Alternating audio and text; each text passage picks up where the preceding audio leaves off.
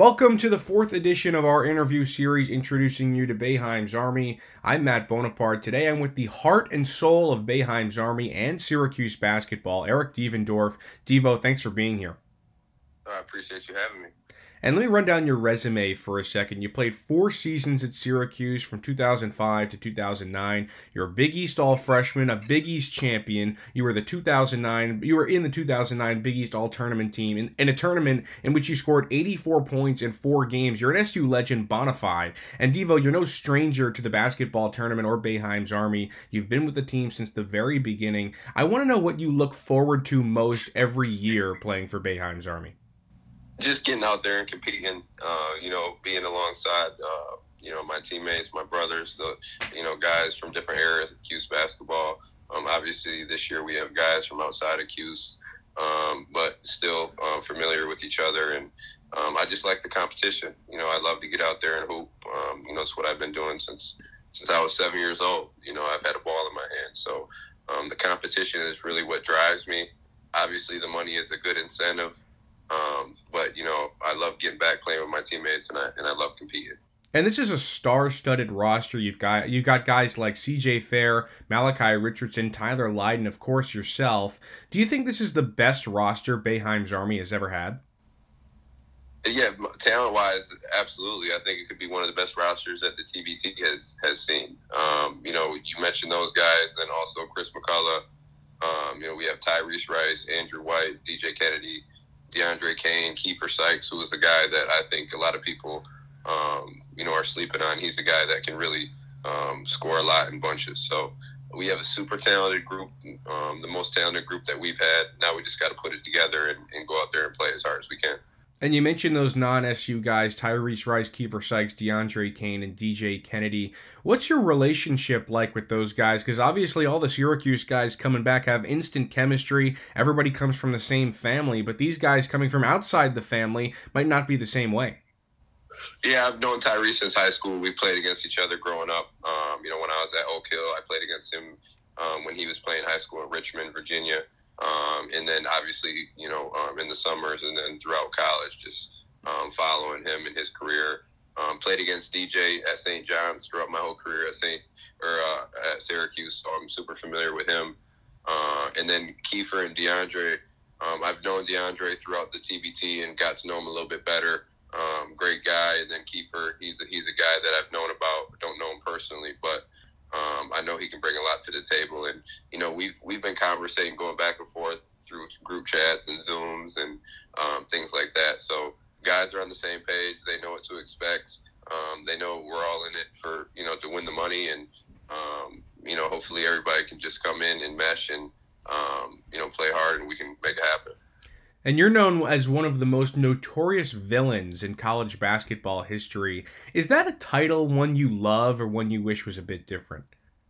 No, I mean, I don't really pay attention to it. I mean, I think, you know, when they're saying that, um, it's a good thing. You know, people um, hate to play against me. They, they know I'm going to bring it. They know I'm emotional. They know I'm passionate. They know I'm super competitive. Um, so people can get, get it misunderstood sometimes and, and kind of give you that villain role. Um, but it's me just going out there playing as hard as I can. And um, I think a lot of times, um, you know, when people are watching on TV from afar, um, you know, they could get annoyed with that because it's the guy that's never stopping. He's he's talking a little bit, he's chirping, and um, that's just me. You know, that's how I grew up playing. That's kind of what gives me my edge. Um, and I'm gonna continue to go out there and play how I play. It's it's got me to a high level and got me to where I'm at now. And I want to talk about your podcast for a second, The Scorer's Table with Eric Devendorf. You've got some really great stuff over there, great for Syracuse basketball fans looking to reconnect with their favorite players. Tell me a little bit about what that experience has been like. Yeah, it's been cool. It's been new for me. Um, the first time I've, I've did a podcast, and um, you know, at first I didn't really know how it was going to be, but as we kept going, it was uh, it was fun, man. It, it, was really just me sitting back talking about old locker room stories and stories that maybe the um, the normal average fan didn't know about. You know, it's it's um, us sharing our experiences at Syracuse. You know, playing for coach. Um, you know, playing in the Garden and, and, all those you know different arenas we played in. So it's been fun. Um, it's cool to hear a lot of the stories, even that I you know never known about. Um, you know, whether it was with coach or you know a practice or whatever it is. Um, so we're going to keep it going. We, we got some some good things coming up um, that I think that, you know the fans will will enjoy. And I want to get a little bit creative here. This is a question I gave Kevin Belbey, the GM of Boeheim's Army, and one I'll give you since you've also been around for the entirety of the team's existence. What is your all time Boeheim's Army starting five? Meaning you can only draw from performances the players have had in the basketball tournament. Your all time Boeheim's Army starting five. Oh, man. All time Boeheim start. Shoosh. So I'm going to go uh, Willie Dean at the one uh, myself at the two. Um, who else we got? Um, I, I, I'm a, I'm gonna go Chris McCullough at the five. Okay. Um, I know he hasn't played yet, but I just I'm going off of off of talent. Um, at the three, it's tough, man. Uh, give me uh, Give me CJ at three, and give me uh, Lyde, uh, D Nick at the four. Ooh, that was you almost had Lydon there. Well, yeah, yeah, yeah. I, I wanted to put a guy in there who uh, who played though. Okay, gotcha. I already got one who hasn't yet. Yeah, that, that's pretty solid. I think uh, uh, Kevin's had Donte Greene in there, so um, okay. But I think that's a really. I think you guys both had Willie Dean and you, of course. Um, so I think that's the the, the overlap. Um, and as for this tournament, I think it's one that brings out a lot of nostalgia for both the players, the fans, the coaches, just about everybody involved, the media as well. That being said, who are your favorite college players and your favorite college teams while you were growing up? Um, so I was always like a Michigan Michigan fan growing up, you know, football and basketball. Um, my dad used to take me down to the games, and um, I just remember doing that with him. Um, and, and I committed to Michigan State early, so uh, I, I, guess you know I was just a Michigan kid rooting for Michigan teams. You know, I was a Pistons fan, Lions fan, so I I stayed with the home state really growing up. So that was like Fab Five era. Yeah, yeah, Fab. Uh, it was well, the Fab Five. I was I was around. I was younger, but yeah, that was uh, that was around '90s. Yeah, so I was I was young, man, but yeah, it was around that time. Gotcha, gotcha. Uh, and this team's namesake, of course, comes from the legendary coach Jim Boeheim, in which you played under when you were at Syracuse. Uh, you have a favorite Boeheim moment or story you can tell us?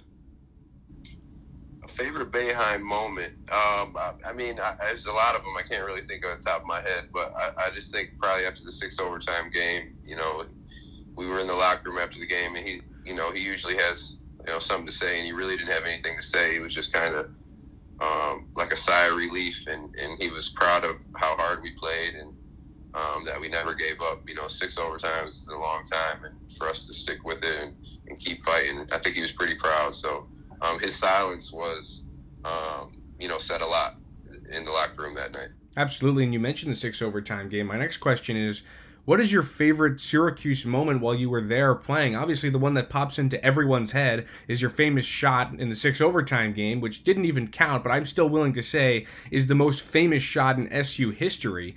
Uh, but I want to hear from you. What is your favorite SU basketball moment? Yeah, that that has to be it. I mean, the six OT game. Um, besides that, it would be the you know my freshman year, with the run we had with GMAC in the in the Big East tournament. Those two moments are um, you know some incredible incredible moments to be a part of. You know, the four day run, and then obviously um, the six OT game, and, and then we ended up losing to uh, Louisville um, in the championship. But those two um, those two tourneys um, were pretty unbelievable to be a part of. And one more question for you, Devo.